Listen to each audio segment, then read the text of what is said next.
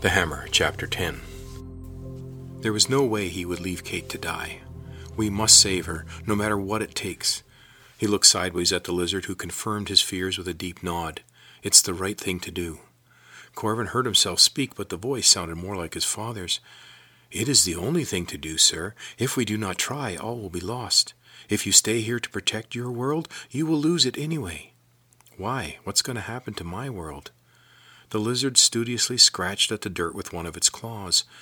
It will depend on our success in rescuing the Kate. It is best now to focus on the task that is before us. I'll need to bring along some food. How can I carry enough for a month? There will be food once we reach the boundaries of the core, but there is none in the labyrinth. You will need enough for six of your days. The core? What's that? It is the place where Kate is going but we must move quickly if we are to find her. Will it take long to pack your food? Not long. Wait for me on the rock. I'll be right back. The creature looked overhead. You must hurry. I cannot be outside once your sun is in the sky, and we waste valuable time talking. I'll be right back. Corvin ran toward the house. Should he wake his mother to help him pack? His pace slackened. She would never believe a story about a talking lizard.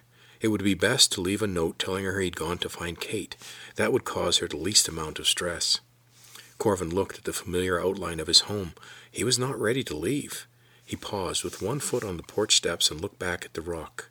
Ready or not, Kate was in great danger. He had to try to save her.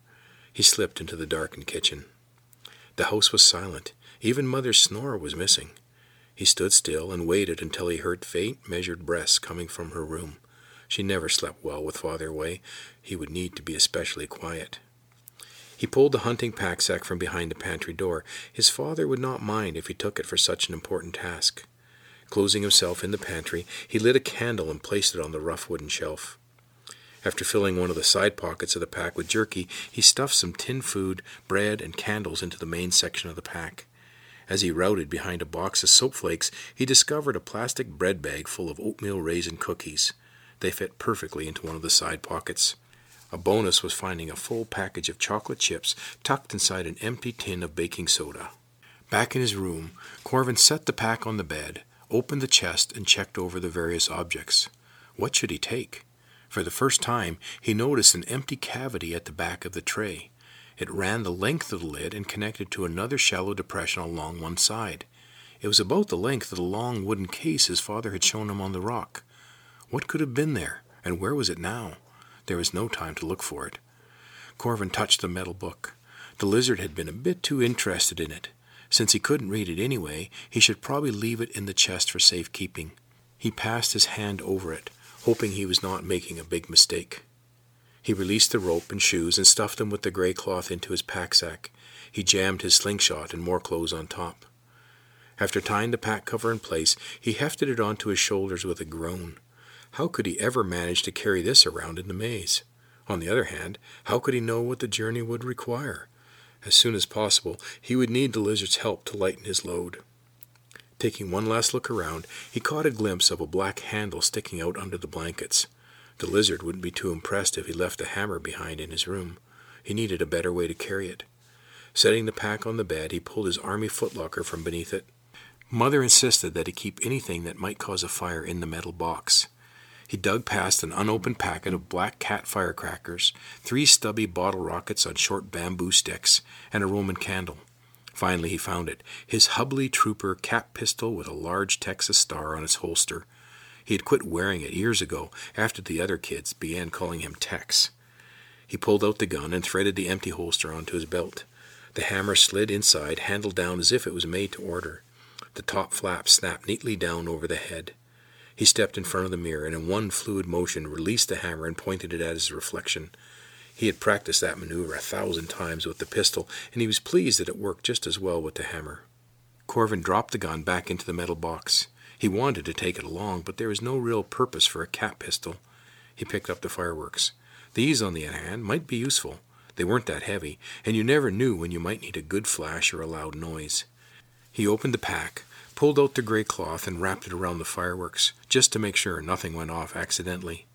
After tying the pack shut, he dragged it up on one shoulder. Pausing at the door, Corvin glanced around his room. A dreadful feeling came over him that he would not be returning to his home. He pushed the light switch down and closed the door. This time he remembered the third step, but with the added weight of the pack, even his evasive tactics resulted in a muted squeak. Mother mumbled in her sleep, the bed sprang squeaking as she rolled over. Seizing the moment, Corvin released the noisy stair and scooted through the kitchen.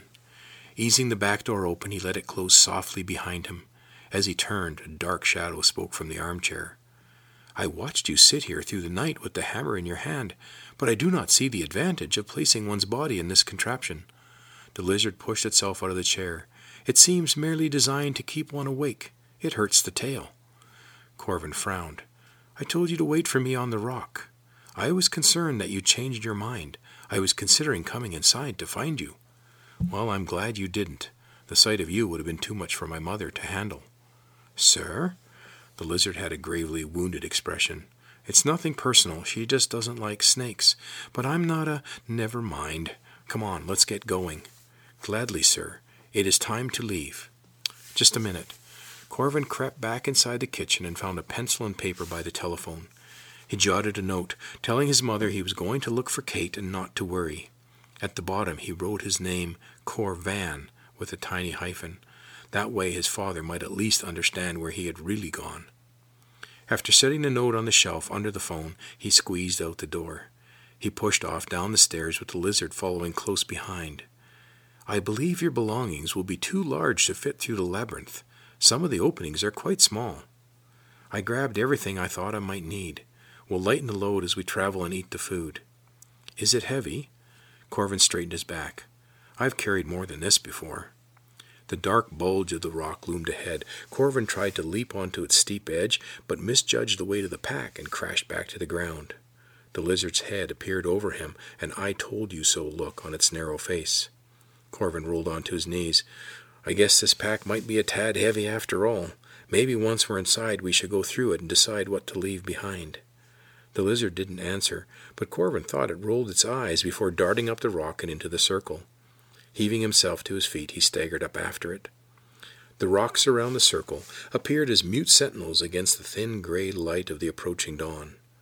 Light is coming, sir. We must get back inside. We have a few minutes. Corvin put his pack down by the stone door and turned back to the southern gap. A light came on in the kitchen. Through the window, he saw his mother go to the sink. For a moment, he thought of running back to say goodbye. He lifted his hand to wave. She couldn't see him, but it made him feel a bit better all the same. She turned away, and the kitchen light went out. The lizard looked at him as he turned around. Why do you raise your hand and shake it back and forth? I have seen others do this. What is the meaning? We are saying goodbye. The lizard looked at him, expecting more. When we are leaving someone and we don't know how long it will be before we see them again, we wave. He swallowed hard. It means that we love them and hope we'll see them again soon. The lizard nodded. We do not wave. Love is not permitted when you serve the darkness. The lizard studied him for a moment, then jumped over to the pack. We must get moving. Once this night is over, the door cannot be opened until the next phase of your moon. It wrapped its claws around the strap of the pack sack and tried to move it closer to the door. The pack refused to budge. Corvin stooped and slung it onto its back. It seemed heavier each time he picked it up. Sir? Corvin turned around, but the lizard was gone. I am here, sir. Something poked Corvin's side, and he twisted to find the lizard hanging beside him. My claw appears to be caught in your belongings, sir. Corvin chuckled as he set the pack down and unhooked the lizard. I do not understand that noise you just made. I heard it before when you and the Kate were together. I was laughing. You looked funny hanging there. Yes, right here. Corvin slipped it from the holster. It should work when I put the handle in that keyhole between the rings. He pushed the handle forward. Stop! The lizard darted in front of him, barring his way to the door. The power of the hammer flows through your body. The door will open even if your feet touch the stone. When the Kate stepped on the doors, they opened, and she fell, throwing her arms up like this. The lizard mimicked the motion. The small case with the hammer inside flew from her hand, bounced off the doors, and they closed very fast.